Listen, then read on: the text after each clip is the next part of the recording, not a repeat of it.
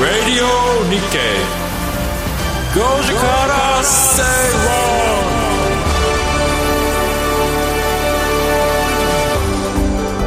こんにちは松園克樹です。こんにちはアシスタントの八木ひとみです。そして火曜パートナーはキャインの天野博之さんです。キャイン天野博之です。お願いします。よろしくお願いします。さて5時から正論ですが、はい、火曜日リニューアル。リニューアルっていうかもう最初のなんかアタコーンみたいなのがなんかちょっとやりますせみたいな雰囲気出して。ちょっと驚きましたね、えー、しかもね松園さんがいるんですよ。そうなんですよ。松園さん何回もねゲストに来てくださって。そうですね、はい、あの何回かやらせていただいてますけど、えー、でも今日は、えー、パーソナリティとして。いやもうすごい。えこういうラジオはやったことあるんですか？いやいや初めてになりますんで、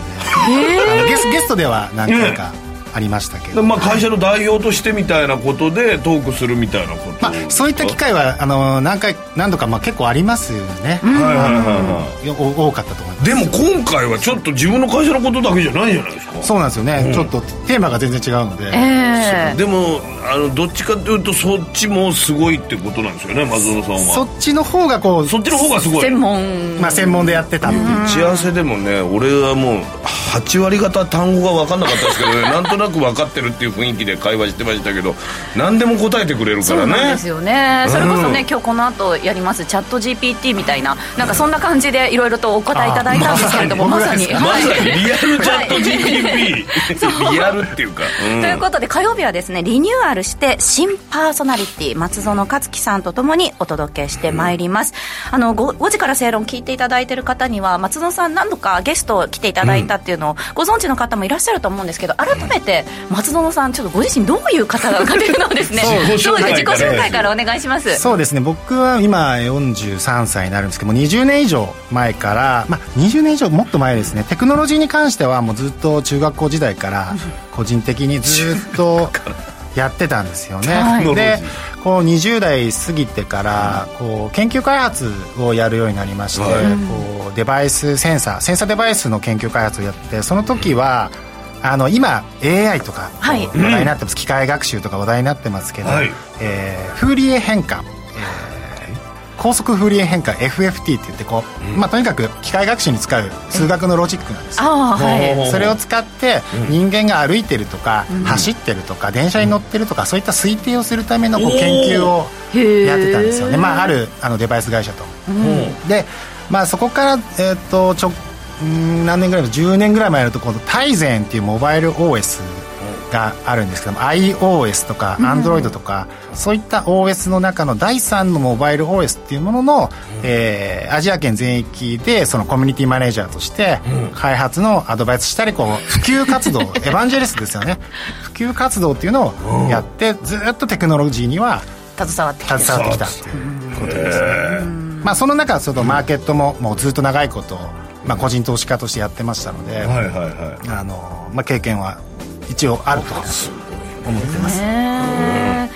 いや今日はその松園さんのその、まあ、得意分野というのをですね、うん、じっくりとお話しいただき幅広いんじゃそうなんですよね、うん、なので、まあ、コーナーでちょっと分けていこうかなと思うんですけれども、はい、まず番組前半は今さら聞けない IT テクノロジーや アプリのコーナーです。分かっているようでよく分からない。私にあのうってつけのコーナーですよね。もう知ったかぶりで生きてきてるからね。あの実は私も IT はちょっとよく分かってなくてですね。そのあたりをあのテクノロジーの話松園さんに伺っていきます、はい、そして CM を挟んでグローバルマーケットトピックのコーナーもございます、はい、松園さんが注目するグローバルなマーケットトピック取り上げていきます、うん、そのままになってますね。タイトルを2回繰り返しただけなんですねすいません、うん、えー、さらに番組後半では、ゲストをお招きして蒲田です。もう言っちゃってるじゃないですか名前も。はいお話伺ってまいります、えー、リニューアルした火曜日のご時世ですが皆さんからのメッセージ受け付けております。ツイッターハッシュタグご時世でつぶやいてください。今日も盛りだくさんの内容でお届けしていきます。それでは進めてまいりましょう。この番組はココザスの提供でお送りします「Radio Nikkei」5時から正論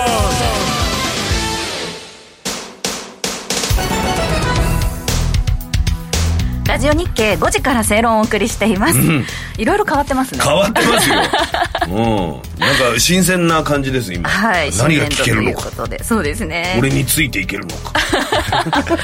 ということで、はい。この時間は今さら聞けない IT テクノロジーやアプリのコーナーです。だからもう最先端の話ができるってことでしょこういうのの今の。そうなんですよね、最近ねかなりあの話題に上るチャット GPT に関してですね今日はお話ししていただきそれすたいというら怪しかったんだもん俺。分かりやすくチャット GTP ってなんて言えばいいんですか？分かりやすく。ってまあその何でも答えてくれるっていう。そういうことでしょ？なんですけど、まあ、答え方がこう非常にこう人間の会話のように答えてくれますよね。そしてまあ至極まっとうな文章を並べてくれる、そ,、えー、とそれは文字面で出るんじゃなくて会話する？えー、とそうですね。会話うん会話のようにもできますし、ほうほうほうまあ、例えばそのエンジニアであればシステム開発のエンジニアであれば、例えば EC サイトのデ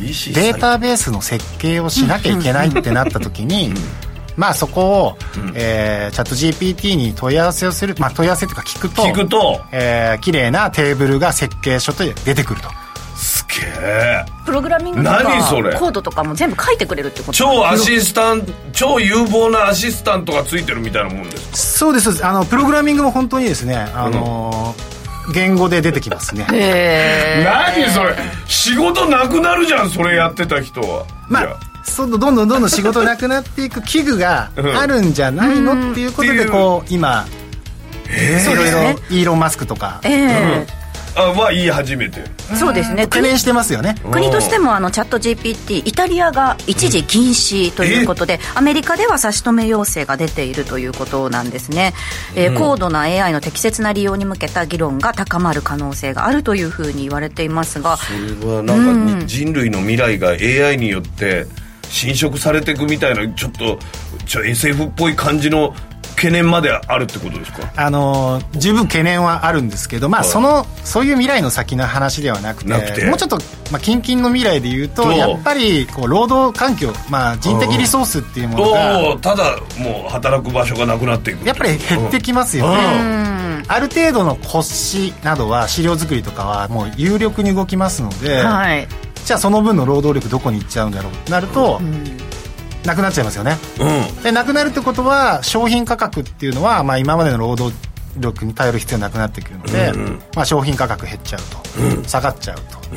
あどんどんお金が 生み出しにくくなっていくという物の価値がが。こうなるべくうん。下がっていってしまう。っちゃう。可能性がデフレも起きやすくなっちゃう。なっちゃう。うわー、ねまあでも極端にそんな波を止めることできるんですかこれ。まあなので、うん。まあそういうところも危惧されているっていうこと。一部ではこう危惧してる背景っていうのがあるんじゃないかと、まあ、多分データをどんどんどんどん収集しててプライバシーの問題っていうのも発生してるので、あのー問題になってますけどそもそもその前からそのデータの個人データのプライバシー問題っていうのはずこれっとはもうねすごい莫大なお金にもなるしこう財産にもなるわけですよねああいう個人情報が。そうですそうです。そういうのありましたよね。機械学習に使うためにはどうしてもこう文字列データとか必要ですけどその文字列情報って個人のパーソナルデータで個人の資産なわけですけどじゃあそれって還元されてるの個人になるほどね。また話になってきて。でただ抜かれてるだけじゃねえかってそうですそうです。なので一部ではあのーまあ、この辺ちょっと定かじゃないかもしれないですけど、まあ、あるあの世界的組織っていう、まあ、なんとか銀行さんとか、あのーその辺は個人のデータの機械学習等の AI 利用に関しては協議を進めているはずなんですよ、この AI を止めるかどうするかのせめぎ合いの感じになってる、あのー AI の倫理なんですよね。倫理規定っていうのがそもそも作られてないので、はい。その倫理をどうしようかっていう今はどんどんやれ開発開発の方に行っちゃってるけどそ,、ね。れをどどこまで医療とかと似てますねなんか。ねあそうですね。似てますよね。えどこまで介入していいのかみたいな、自動運転とかもね事故の責任をどこが持つかとかなんかそういうふうなす。ごい感じになってくるっていうことだと思うんですけれども。ただそれにしてもねその例えば私もあの春に大学に卒業したんですけど、それまでやっぱそのギリギリで修論とか書く書いた後ぐらいにですかねチャット GPT 出てきて、結構みんなその例えばレポートとか先生とかも危惧してたんですけど、まあ、レポートを大学そう生がでしょ。だって、はい、僕なんとかの研究やってんだけどこれどう思うみたいなこと言ったらそれはなんとかでって書いてくるんでしょ、そうですそうです。ででも今度 そこに対する、ええ。あのー判定っていうのもチャット GP でやればいいじゃないかっていうのもあるんですよ。これはチャット GPT で書いた文章かどうかを判チャット定する GPT の聞くんですかまたデータに聞くんですよ。もう絶対すぐに上書きされてチャット GTP っぽくない感じにするアプリとかも出そうですね。そうですねちょっと。変えてええこれすごい世界だなもうこれ。でも例えばその先ほどねお話あったそのプログラミングとかそういうなんか IT 系のお仕事されてる方はコードとかか書けるようになるっていうのでちょっと危ないかもしれない。し職が奪われるかもってなるかもしれないんですけどね。えば私とか天野さんとかこうまあまあ、アナウンサーだったりとか芸人さんだったりとか、うん。そういうふうな方は人は、し仕事大丈夫な気がしません？むしろどういうことですか？もう独特の発想で勝負してるから。そうそうそうそうそういやどうかな？そのやっぱりそれも、あのーまあ人的リソースが減るっていうことは、労働に対する対価が減ってしまうので、まあ、商品価格っていうのは下がっていってしまうと。モチベーションとオリジナリティだけ持って仕事がなくなるってこ そうですね、その、お金。全体的なお金の周りっていうのはどうしても 商品価格がマーケット下がっちゃうの営業もで、減ると。かか可能性はありますよね。まあ、マーケットの価格が下がっていくっていうことは、営業利益や、あの、まあ、そこにだから関係していくことなので、これはもうだからあのそれこそ進んだら俺がこんなことを振ったらボケるっていうようなニュアンス？そのお笑いの要素で言えば。そのボケをありとあらゆるあまたの会話の中から選んで会話してきたりとかするわけじゃない、えっと、それは多分現在,、現在でも可能で、えっとまあ、天野さんがこれまで喋ってきたこととか発言してきたことっていうのが 今データでは残ってるはずなので、あのまあ、データを文字列化して、えーそこをかませれば そうすると天野さんだったらこう喋るっていうのはじゃあそっか GP チャット GPT に天野さんが言いそうなツッコミを教えてとかボケを教えてとかっていうと出てまあ、きちゃう、でも俺の場合はある程度パターン化できるかもわかんないけど相方はできないと思う。確かにそうだ。だからそこら辺まで行くとまあそれ独特ですよ。ちょっとなんかね もう独自の要素が入ってくる。あれ情報も遮断されてるしねなんか。情報じゃあんまり分かんないことはあんまり見ないから。そうか。でもこれはどうなんですかねすごい世界になってくるね。結局、うん過去にあったデータをたくさん膨大に集めてそれの中での答えを出すっていうことなので、そこはできるけど例えばささっきね有働さんみたいに、天才的なひらめきね。そうそうそうそう。そういうのにそ関して。こで来るかっていう。ただまあそれも天才的なひらめきっていうのももう数年経てばもしかしたら天才的なひらめきを生み出すための環境状況を作り出す。これさ羽生名人がね、あの天才的なひらめきの一手それをもう一瞬にして何回も将棋で指し合って休みなくそれを膨大な量のデータでもうその天才のひらめきの一手をはるか凌駕するぐらいの対戦の状況をもう AI 持ってきちゃうってことでしょ、まあそれが実際に将棋の世界で起きましたよね。あの藤井。そうだそうだ。藤井さんがこう、今までこう AI で彼はこう対戦して勉強してきたわけですけど、まあそこにこう AI で勉強してきた人たちととまあ、オリジナリティオリジナルの。人間の力で戦って、やっぱこう負けちゃった。でそこで羽生さんの場合はまた、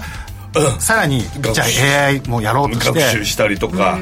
そのミックスだったりとか。じゃあうまく使っていくっていうことが重要にまあなってくるんですかね、共存うまく共存しないと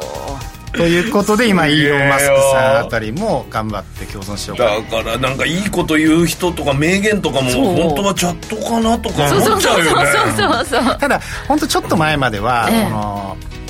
チャット GPT がこう話題になる前っていうのは、えっと、どれぐらい前ですかね？45年前は、チャットボットっていう結構問い合わせではいはいはいはい。FAQ とかの問い合わせ、あー。まあまあまあ、いいろんな銀行さんとか使ってると思うんですけどうん質問したらうん。返ってくるんですよね、うん。結構冷たいですよね。大体答えてくれなかったりする。ん。ですよなんかそれありません。そそれの選択肢はありませんみたいな。ことそうです。ありますね。概念はあったんだ。その答え。もうそもそもそういうあの、ビジネスシーンとか、まあ、そういう世界観が生まれるだろうなっていうのなっていうのはあっはあってえっと2015年ぐらいからできた2015年できたのが Google の TensorFlow っていうまたこのそういうのまあチャット GPT のようにあの何でも答えそうですね。こう答えてくれるような。先にそういうサービスあもう Google ああったんですね。あったんですか？へえまあでもそれはあんまりこう人気にならなかった。まあ、一部は人気だったんでしょうけど。理解するまで時間かかるえー、それがなんでチャット GPT はこんな世界的に、まあ、やっぱりマーケティングがうまかったんじゃないかなと思います。うまくこう広めたあのそうですね。マーケティングで一気に流行ったそうです。みんな試してましたもんねチャット GPT もね。今こうなんて返ってくるのかみたいな。そう。だから私自分の名前入れましたもん。八木ひとみって知ってますかって、そうそうしたらもうバーって出てくるの、でもやっぱりネットに情報少ないんで間違ってましたけど。担当番組が間違ってましたけど「おはよう日本」を担当したことがあることになって。てなんかちょっとこっちの方がいいじゃんみたいな感じに なりましたけど。そうですね。いやでもこの先もねそのイタリアが一時禁止ということでアメリカでも差し止め要請出てるという話なので。ねこれがそのどこまで他の国が続いてくるのかどういうふうな展開になるのかっていうのはちょっとまだ読めない部分、読めない部分なんですけどやっぱりちょっとさっきもさっきも言ったようにこう AI に関して機械学習等に関しての倫理規定っていうものを作らない限りは、うん、ここまではしかダメだよとかやっそうですよね。こういう用途に使いましょうとか、データはこういう収集をしましょうとか、そんか。なあの私あの 不動産業界不動産での,、あのまあ、上場企業なんですけど、あの不動産の家賃推定だとか、うん、不動産価格推定。それはなんかいやもう AI でやりますね機械学習でもあのデータってじゃあどこにあるのってなると、うん、まあ、一時期流行ってたのは、膨大にネット上に転がってる家賃あの家賃のプラットフォームたくさん、うん、何個かありますけど、そういうところを総なめするんですよ。総なめして平均を出して。る、そうです。あの、クローラーエンジンってこう収集するのを使って、そんなのもあんだ。データを勝手に持ってくるんですね、はい、あそれっていいの？いいのか悪いのかって話になるじゃないですかそうかデータを勝手に持ってくることに関して。っていうことですねもちろんダメなんでしょうけど。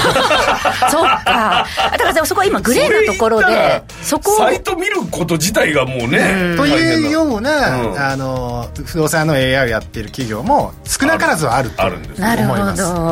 で、まあ、それは不動産だけではなくて推定を行うところであればどこでもそういうことが起きてるはずなので、今回のチャット。集めなきゃ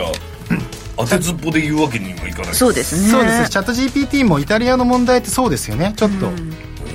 そもそもそのデータ利用ってどうなのっていう。そうですね。データ収集の手法が不適切だというふうな形で調査に乗り出したのがイタリアのデータその決まりもないのかどこまでそうなんですよ。ないんです。だからこれはやったもん勝ちだっていうところがあるからっていうことね。整備した方がいいんじゃないかとそうです。いや日本がねどうなっていくのかっていうのも注目のところですけれども、はい、この先もまだまだ気になる話題となりそうです。お知らせの後はグローバルマーケットトピックをお届けします Radio Nikkei. 5時から正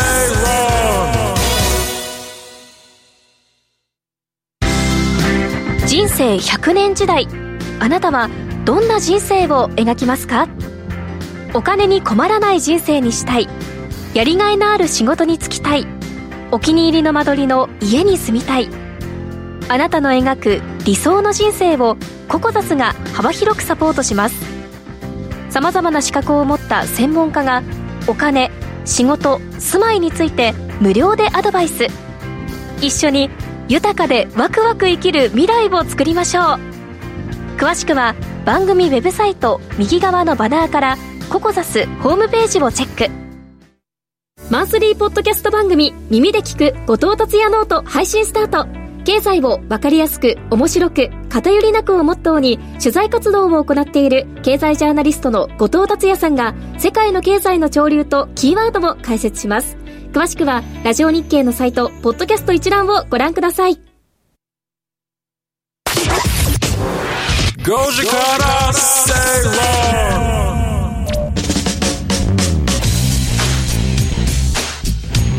ラジオ日経5時から正論をお送りしています。この時間はグローバルマーケットトピックのコーナーです。松野さんの視点でいろいろと解説いただきますが今日はですね、あの OPEC が追加減産を決めたということで、はい、OPEC プラスが追加減産決めたということでこのタイミングでアメリカねドライブシーズンに入る前なのにというところもありました、大きな驚きとなりましたけれどもこのニュースからちょっと紐解いていくということですね。はいえーとまあ、OPEC プラス、まあ、OPEC とは違うんですけれどもそもそもこのなんで今になってこうまあ、今になってというか昨日ですか、もう突然すぎて、えーとまあ、通常はこういったあの減産手続きっていうのを会合を経てちゃんとしかるべき対応を取ってからやるんですけども、それが突然だったので、まあ、世界的にこう、ええってなったんですけど、まあ、減産をするって言ってるのは、去年ですね。去年からずっと、言ってはで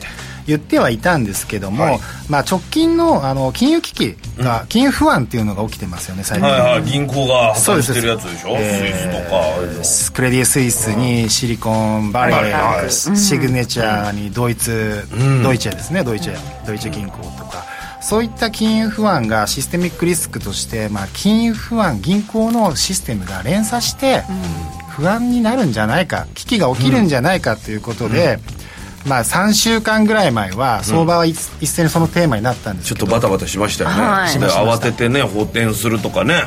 でそうなんですよね、そこで、あのーもうアメリカ当局だったりその金融当局っていうのを一一生懸命補填しなきゃいけない補填しなきゃいけないっていう こう環境づくり。大丈夫だよって市場は大丈夫だよって。大丈夫全然大丈夫ただ大丈夫だって言われるとマーケットでやっぱ心配なんですようんそうね。言われなくても不安だし言われても不安そうですそうです。か。うん。でそれでこう彼らっていうねやっぱりこう実行までも早かったので、はい。相場作りあその雰囲気作りにはやっぱ成功したので、まあ、一時期の金融不安っていうちょっとリ落ち着いた。スクはやっぱり今落ち着いてると、リーマンみたいなことにはならなかった。そうなんですよね、うん。でもやっぱりえっと、今の状況って、まあ、もちろん皆さんご存知だと思うんですけど金利が上げてるので金利上がってる、アメリカの金利って上がってるので当然債券価格っていうのは、まあ、下落し下て含み損を抱えてるんだと、含み損を抱えてるから銀行っていうのは、あの大変な経営危機が起きてるんじゃないかと、っていうで根本がね。でその、まあ、金利の上昇スピードがあまりにも速かったので、2022年の3月から一気に上げてきましたよね、それが1年足らずでもうジャイアントステップって言われてますけど、それがすごかったので対応できれなかったと、まあ、それが一つありましたが、あのその金融不安が起きたことによって将来的な原油の需要っていうのはやっぱり減るんじゃないかと。そういう世界の景気がまた悪くなるんじゃないかっていうことですよね。で1バレルあたりこう結構一気にバーッと金融不安と一緒に下がっていってたのが、60ドル台まで落ちたですよねええそうなりましたよね、はいででもちょっと時間が経ったの3週間ぐらい経ったので落ち着いててのここなんですが、金利ってまだ上げますよね。っていうかもう多分。別に下げるって言ってないのでそうですねまだね。するっていうのも ECB も FRB も言ってないわけで、でこれってあのまだリスクはあるわけで、あのーやっぱり原油の生産国にとっては1バレルあたりの価格が下がってくるってことは、美味しい話じゃないじゃなないいでか。ですすね。稼ぎがね、減るんですね。減りますよね、うん。なので、まあ、金融危機があるから、まあ、ちょっと上げちゃおうか。という発想になってもおかしくない状況だったわけですよ。でそこにあるのはまあサウジアラビアとかがもう手を挙げてこう言ってるわけですけど、サウジアラビアってやっぱり今ウクライナ侵攻があってロシアにこう歩み寄歩み寄るっていうか、うんうんうん。あの近い、近寄ったと言いますか、あの捕虜、えっと去年の捕虜の,、あのエージェント的な立ち位置でもあったのでこうだいぶロシアに近寄ったっていうところありますよね、まあ、そういった背景があって、あのちょっと上げたろうかっていう。なるほど。流れに。まあ、それは結局そのアメリカとのその政治的な関係っていうのがか悪いっていうほどまではないかもしれないです。これまでとはちょっと様子が違ってきたのでまあだいぶ違ってきたんじゃないかと。普通アメリカに反対しない。アメリカとしてはやっぱり原油生産国の、まあ、ナンバースナンバー3かな？あのロシアは。ナンバー3だと思うので、えっとまあなるべく原油価格は下げた方がロシアの、まあ、戦争資金にはならないわけなので、そうしたいわけですけど、それをこう引き上げてるわけなんでこのアメリカの意図とは違うことをサウジアラビアやってるわけですから、あんまりその良くないことが、まあ、ウクライナ侵攻によって起きてるんじゃないかと。そうですね。しかもね先ほどもお話ししましたけどアメリカがガソリン価格にアメリカの国民が一番敏感になる はい。ドライブシーズンの直前にこういうふうなことをするっていうことでアメリカの方もちょっとやめてよって遺憾ですみたいなあの、発表はしてますよね。してますやってますよね。そうですね。様子がねだいぶちょっと変わってきたということなんですが、じゃあ実際に景気の方はどうなんだということでアメリカの方ですね、えっと ISM も出てきたと思うんですけれども直近の経済指標に関してはどんな見方してますか、とまあ ISM 自体昨日出たのは製造業景況指数は、まあ、50割れで不景気って言われてますけど、まあ、実際良くなかったですよねちょっと、はあ50割れたんです割れてます割れたんです5ヶね。で予想値より下がってたので、あんまり良くなかったんですね。想定よりちょっと。そうです、でまあでもこれって FRB にとっては FRB にとってはちょっとラッキーだとまあ、金利を上げたくなるべくないわけですから、金利上げちゃうとまた金融不安の話とか また解決させちゃうので、あんまり良くないんですけど、まあ、ちょっと助かったなと、で今週末によるだとあれが起きますよねと雇用統計そうですね。はい。があるので、と2月の雇用統計はあの数値自体えー、と何万人だったかなそんなに良くないあのいい数字だったんですけど賃金に関して言うと、予想値より悪かったんですよね。そうですね。2月の雇用統計、えー、31.1万人増と好調だったんですが賃金は、えー前の月に比べて0.2%ということでそうですプラスそうですそうです。予想よりも下回ったんですね、賃金は下がってる。これ,、うん。これってあの労働環境っていうのはまあちょっといいんだけれども賃金が下がってるので、えっと景気、まあ、インフレの高止まりうん。っていう見方が。そうですね。でまあそこでまた去年あの先月はまあ下がったわけですよね。ドル円は下がっていったんですけど、やっぱりその賃金っていうところに注目しなきゃいけないなっていうのが前回は賃金で反応してるので、まあ、今回も賃金で注目してはい。で賃金がちょっと下がってる今回は賃金をさらに注目したいということですね。うん前回は賃金で反応したところが多かったので、はいはいそうですね、まあもう人数今回もじゃないっていう賃金でところですね。反応すべきじゃないかということで見てますし、はい、ん。でも為替に関してはねそれこそ足元1ドル132円70銭から80銭台での推移ということになっていますけれども、これが賃金が例えばまあ高止まりというかこれまあ、予想よりも低かったとすると伸び率がそうなるとやや円高方向円高方向にに行きます。触れるっていう見方ええですよね、だからこう材料としては今週のこの近々の材料としてはそういったドル円が下落するような材料って実はちょっと多いんですよね、まあ、4月自体が多いんですよね、あのーインフレの後退とかまだ年内利下げアメリカの FRB の利下げ観測っていうのもそこで出てくる可能性もあるじゃないですか、はで金融不安が再燃するリスクもまだ抱えてますよね、はいで今度さらにはあの日銀総裁の初会合っていうのは4月の27日、28日にありますから、ますよねまたそのサプライズ修正っていうのを、こう彼らは なんか出してくる可能性も彼らっていうかそのマーケット側が材料視してくるような動きもやりやすいので、まあ、そこも懸念しているとドころです。ねはもうどうなるかわからないような状況が。そうですね。ただそのやっぱり直近で言うと137円まで上がってから129円まで下落したんですよね、大体 10, 10円？10円。近く10円もじゃないですね、えっと、結構下落したので、そこに対してのこの戻し方っていうのは50%戻しフィフィボナッチ数列でいうあの、フィボナッチってあのこう人間がこうね。いかにうん。美しい形とかあるじゃないですか、黄金のこう三角形とかそういう。それで言うと。ところの50%戻しは昨日一昨日かな。その133.7円を達成してるのでね。はい。結構過熱的な上昇一服っていうのを僕は感じてるところなんですよ。上昇は一服したんで、むしろ下げる方の材料の方が実は多いんじゃない円か高の方に傾くんじゃないかというふうに見てるんですけどやっぱだからそこでエントリーしないのが今一番こう今週雇用統計あるので。ああ難しい見ない方がいいんじゃない？実はそうなんですよ。あのー天野さんの 誕生日が。誕生日がねいつもねアノマリーであそんなあるんですね。はい。アノマリーがあって、ええ。それが大体その円安そうだったんですよ今まではね。過去20円、ええ。でも今回円高尾だったんですよね。そうそうそうそう。でも要素はでもやっぱりあるってことですね。なんかそう材料的には円高材料の方が考えやすいんじゃないかってなるほど。思いますよね。そうですね、まあ、アメリカの方もね本当にそれこそ経済指標今週結構出てくるようなな印象なんですけれども。今週水曜日に今度は非製造業の ISM があって、これが前回が結構いい数字だったんですよ。はい。いい数字が連発するかなっていうのもあるんで。そうか。じゃあ下がるんじゃないってその上昇一服感もあったので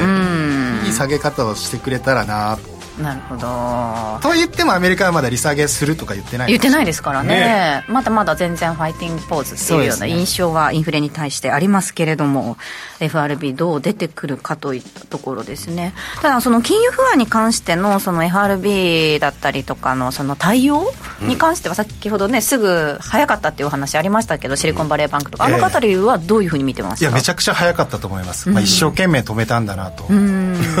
本気で止めないとやばいっていう。すごいことが起きるんじゃないかって。これで金融不安によって、まあかん考えられるスタグフレーションとか生まれたらどうしようかとか思ってるはずなので、まあ一生懸命止めたんだと思いますよ。その流れで日本ってあの無傷のような感じがするんですけどそ松本さんどうなんですか？もう日本は金利上げられない状況がつどうしようって超いう。異次元的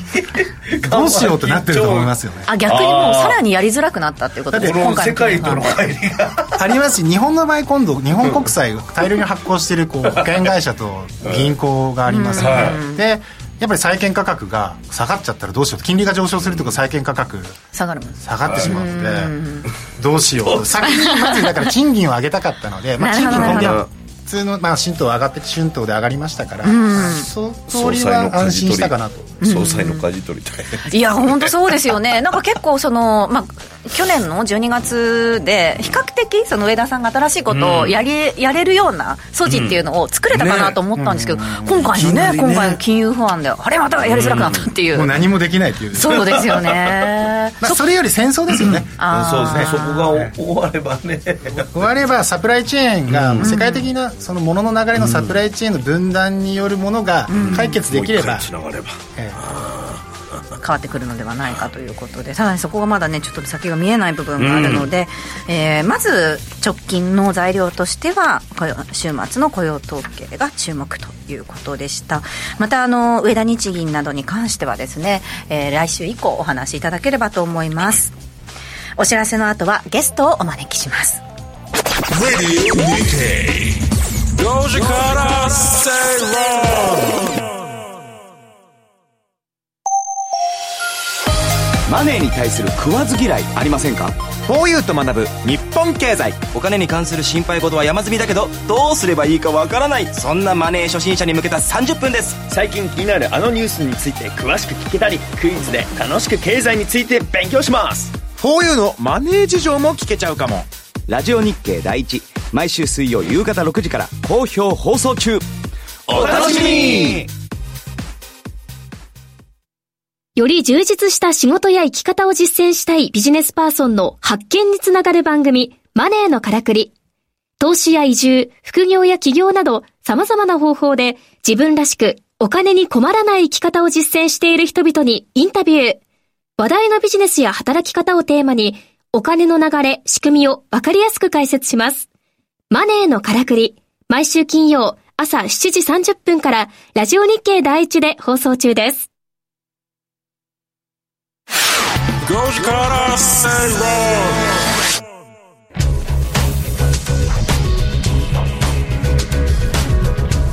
ラジオ日経5時から正論をお送りしています火曜日のこの時間ゲストをお招きしてお話伺っていきます、えー今日はラジオ日経鎌田記者にお話を伺います。よろしくお願いいたします。お招きいただきましてありがとうございます。目いっぱい頑張ります。お願いします。えー、いろいろと材料がある中でですね、まずは松園さんこの東京市場に関してまあ株式投資も長いっていうお話だったのでこの先どう見てるかっていうのをまずねお話しあのーまあ、ちょっと前に12月に日銀の ICC の話が出た時にこう銀行株ちょっと上がったじゃないですか、で銀行株上がるのかなって結構投資した人いいると思うんですけど、はい。あのでも結構きついんじゃないかなと僕、銀銀行系はきついんじゃないかなと思っているところが実はありますね、えー、あ今回の金融不安も含めてってことえっです？か、ともしかして、まあ、債券価格また上げちゃあの、まあ、上昇あの下落しちゃった時にどうしようかっていうのはう結構インパクト与えたんじゃないかなと思うんですよそうですね。あのバリュー系ですとね今日はあのバリュー系の中からは結論的にはやっぱり新しい年度4月からの値上げ、値上げのメリットを受けるような、まあ、低 PBR 銘柄、まあ、この辺りをやはり意識するというような姿勢が重要になるのではないのかなというふうに、あの思っております。あと私的に観点で言うと今回のあのプライムに対して、はい。プライム上場企業に対してこう時価総額上げろよっていうメッセージを、東証がね。まあ、はい。東証が言ってますので、そこに対してのこう事業計画であり、えー。成長可能性資料の計画書っていうのが各各種、各種出てきてますから、はい、まあ、そこをちゃんと見て、そうですね。投資の材料にすべきじゃないかと。それはもうすごくあの 重要な話ですね。あの結構調子に乗りすぎな部分があの2月のそのシリコンバレー銀行ショックの前にあって、はいえー、とその調子に乗ってたのがですね あーってなって。こう低 PBR 銘柄ランキングとかっていうのを出して、その低 PBR の上から順番に、あこの株は0.2倍の PBR だ。よし買い。0.27倍。よしこれも買い買いだちょっとこれは違うんですよ。これは違うんですよ。やっぱり違うんですね。違うんですよ。ちょっとやりそうになりました。やっぱり あのきこう会社としてそれを修正する意思があるかどうかというようなことで選別をしなければいけないので、全部の全部が全部の会社がそれを行うというわけではないとないから。いうこと。これを前提に考えなきゃいけないなとうんいうふうに思いますよね。そうですそうですね。やっぱりこう、まあ、プライムじゃなくてもいいや。スタンダードでいいやっていうのもそのいう企業も出てくるでしょうし、はい。そうですね。まさに、あのそのあたりはこれからの低 PBR 銘柄の選別というのは重要で、で日本でその貸し出し金利が上昇するというような構図が、ちょっと今もう現実的じゃなくなってきましたね、うん。でそうすると値上げですとか金利の値上げは、あの4月から始まる新しい年度でもちょっとまだ難しいかなというようなそういう段階になるので、はい。まあ、銀行株よりもむしろ実際の商売の中でであの値上げが実現するような会社。ところを狙うと。それで今年度の方があの今年度っていうのは4月からが今年度になりますけれども、はいはいはい。はい。その前3月期23年3月期よりも24年3月期の利益が増え増るえそうなところを。増えて PBR が低く 利回りが高く業績も上向きと。だいぶ絞られてきそうな気はしあますけれどものいろいろなことを考えながらそれを調べていくという形ですね。えじゃあこれまでみたいにえなんかこうまあ低 PBR とかテーマでドーンって買われるっていうよりは選別がこう進んでいくが必要だと思う中でだってランキング見てこれもこれが低いからこれ買うって そうそうじゃないじゃですよね。あ値上げしたから全部買ううってわけにもいかないっていうことでですよね。いろいろ考えても当たんないことって結構あるんですけれども、ありますね。ただデータってやっぱり必要ですから、はい。あのー今日思ったのはですね昨日日銀短観が発表されてるじゃないですか、で日銀短観が発表されてで、えー各企業の24年3月期を中心とした、あの新年度の業績見通しというのが初めて明らかになるんですよ。でこれがですね基本的に減益見通しです、全産業だと3%の減益見通し、だから、新しい年度って利益が減る。減る。ええ売上は1%ぐらい増えるんですけどやっぱりコストが上がってて、ちょっと追いつかコスト増ないで追いつかない1%の売上増加じゃ全然追いつかないっていう、はい。でそういう中であのいろいろ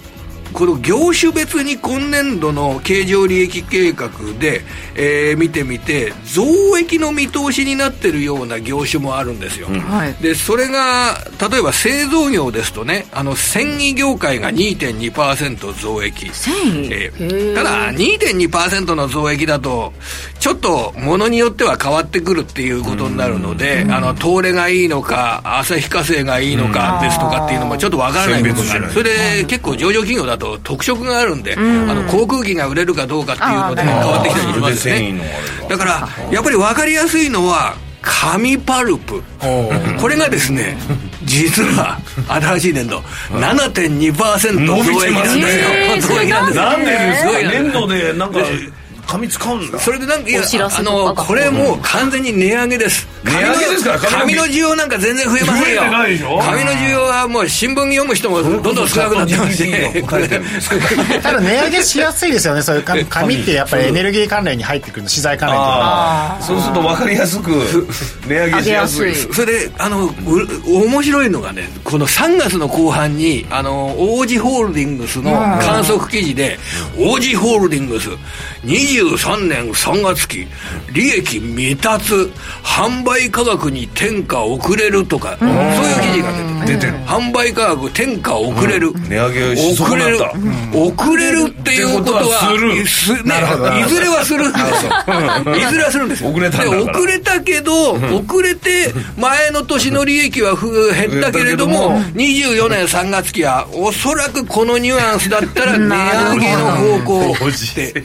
で結構アナリストの,、ね、あの見通しなんか見てるとあのセメントですとかが、結構24年3月期は、えー、回復あの市況が回復するっていうような、そういう見通し出しててでセメント紙パルプじゃちょっとセメント株はね去年っていうか前期に上がったんですよね。随分太平洋セメントとか。それで紙パルプがまだ上がっていないそれで24年3月期の販売価格の転嫁っていったものを見ると、結構いろいろ考えた結果あのリスクの比較的少なめの投資対象になるかなと。これ今3861王子ホールディングス水準534円ということで、比較的その何ですかね、まあ、直近1年でいうとあまり高くない水準で今推移してるんですけれども、ですね。それがセメントとの違いでセメントは随分1年間かけて上がったんですよ。でこの王子ホールディングスだと0.5倍ぐらいの PBR の水準でそうですね。はい。あとは企業側の努力っていうんでしょうかね。の割にこの海外のあの原料チップですとかっていったものの調達のあの比率ですとかを上げてるアグレッシブな面がなどがありますんで。うん私はその低 PBR 銘柄の中だと、えーその修正に動く素地のある会社なんじゃないのかなと。なるほどまあ、そうもしそれが実現するとなると,、えーとまあ、今度物流な王子製紙とかの物流王子製紙、ぶい、ろんな物流持ってるので、そのあたりも、まあ、物流って2024年問題があるので何かしらの政策を打ち出さなきゃいけない。もしくは政策が打ち出さなくて、ダメになっちゃうから、そうですね、い今の根拠、これを企業を挙げた根拠というのは、まさにもう昨日の日銀短観における、で今日業種別の経常利益の見通しが出てるんですが、そのデータを見て、ちょっとこのここの発想のもとで上川アップルっていうのはどうかなっていうのを、ちょっと問題提起をさせていただいたんですけどね。なるほど、えー、配当利回りは3%程度ということこれがまあ一つ、来年度の新年度の値上げが実現するような会社、はい。でもう一つはやっぱりお金のたくさん持っているお金をたくさん持っている。要はキャッシュリッチ企業、キャッシュリッチ企業ね。ちょちょっとこれで、まだ明日決算発表の西松屋チェーンという会社が明日2月の本決算の発表なんで、え新しい年度の見通しがどういったものが出てくるのかちょっと流動的なので、えー明日のその決算発表前に買うっていうのはある程度のリスクあるかと思います。株価でも7545です。今年に入って結構ずっと右肩上がりですね。これでも一つそれの西松屋さんで注目なのはあれですよね。あの少子化問題に対してどうするかっていうところで、そうですそうですまあ、そこがテーマになってくる。それそれものなので手厚いそういうのが出たらまた子供が増えてとかそういうことです西か松屋さんで例年いつものやってるのはロイヤルウェディングとか、あのーそっち系なんですね、あのーけ有名な人が結婚するととか、んままあ、皇族が結婚すると上がるとかそういう、まあ、子供に関する需要なので、まあ、テーマはそうですね。少子化。そうですね。なるほど。それでそのあのもちろんおっしゃる通りあのまずはあのその1300億円の資産のうち、現金が600億円だと、で借金がないと。いうことで、えー配当金が、まあ、増やす余地があると、現金がばっかり持ってる会社っていうのは、はい、もうそれこそ配当成功100%にしてもいいような、そういう次元の会社ですよね。それで、あの今のご指摘のようにこれ当然あの子供を増やすということが国策として今位置づけてられてますから、これ明日の決算発表決算説明会などで、まあ、おそらくアナリストや、えーメディアなどからじゃあこれから先今の政策で本当に子供は増えるのか、じゃあそれの中で西松屋チェーンの業績というのはどのように中期的に考えていくんだ？っていうことに対してなんか答えがしますよね出ますよね。答え。で答えがこれ通常だとメディアで記事にならないアナリストでレポートにならないというようなそういう段階であっても、でもちょっと話題を呼ぶと、うん。今やってる子育て政策の中で西松屋はこう考えている、それが結構メディアで大きく扱われるというような状況になると,、なるとこれから先本当に日本で子供が増えるんだったらじゃあこの会社があるじゃないか、というような、そんな観点で捉えられると面白みが出てくるんじゃないかなと、まあ、もし子供が増えれば今ボトムってことですからね、ああそうですね。そうですね。そうですね。ここからどんどん伸びていく完全にもうね、あのーこれ以上減ってしまったら本当にあの80年後の人口などが相当厳しい状況になるでしょうからね。年金もね7545西松屋チェーンですが、水準3月27日に1665円の年初来高値をつけています、なお実際に投資をされる際の判断はご自身でしていただきますようお願いいたします。ということで本日のゲストはラジオ日経鎌田記者でした。ありがとうございました。ありがとうございました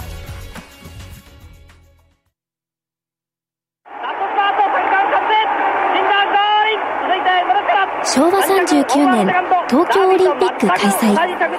金井駒2番手大成功3馬身リードしてゴールイン。大成功勝ちました。昭和48年石油ショックでガソリンや紙などが品不足。さあ頑張るぞ小栗キャップ。5ホワイトストーン。平成2年バブル経済崩壊で株が大暴落。ディープインパクトディープインパクト。ここでかわす。平成17年東京秋葉原に AKB 劇場がオープンアーモンドアイ先頭に変わった。11番アーモンドアイ三冠達成ゴールイン。平成30年大坂なおみ全米オープン初優勝。ディアリングタクトリードを取って1着でゴールイン。そして令和の時代。コントレイルだゴールイン。時代とともに競馬とともにラジオ日経。スタートしました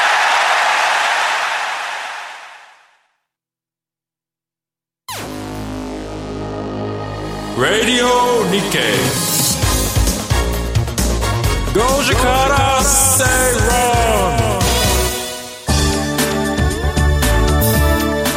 5時から正論あっという間にエンディングとなってしまいましたさて松園さん今日初めてのラジオパーソナリティということでしたけれども、いかがでしたかいやあのーちょっと短いいやかもしれないですね。本当ですか？あのーまあ、3時間ぐらいあればずっと喋り続けることができるんじゃないかと思います。恐ろしい本当に。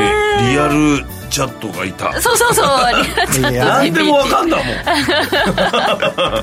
そうですね。まだまだねでもこれからも、あのその IT に関するテーマって、ね。まあ皆さん知ってるようで知らないこと知らない。本当に多いと思うので、私なんてこう結構ねその株式市場で VTuber の話とか出てくるんですけど、全く分かってないです、それ俺メメタの話とかもあししたい。ーそうですね。メタで入学あ違う入社式やってるところありましたもうやってるんですか？そういうこと。ありました。そういうあたりとかもね、まあ、最先端で、ね。それに伴ってどういうその世の中の流勉強だ勉強。れになるのかっていうのはねじっくりとお話ツイッターなんかも伺っていきたい反応と思います。あんですか？そうですね。なんかあのツイッターのアイコンが変わったっていうのがありました皆さんすごいいや音も変わったし、え。違う番組始まったのかと思ったもん。そうそうそうそう、そうなんですよね。あとホームページもなんか変わってるとかってああのリスナーさんに教えてもらうっていう謎の はいということでいろいろとリニューアルしてお送りしてきました火曜日ですけれども皆さんねチャットボットに関するお話だったりとかあの人工知能に関するお話いろいろ、えっとお寄せいただいているので俺の,、はい。あのデータが限界が来そうなぐらい頭使いましたけどね。そうですね。まだ全然いけるっつってるんで。あそうそうそう3時間いけるっていう話ですからね。すごいよ またあの松園さんに解説してほしいテーマとかもねね。あ皆さんから。本当だ。はい。これこう実はよく分かってないんだみたいなものがあれば、ぜひ皆さんのメッセージもお寄せください。ということで5時から正論。この番組はココザスの提供でお送りしました、えーここまでのお相手は松園克樹と天野博之と八木ひとみでした。明日も夕方5時にラジオ日経でお会いしましょう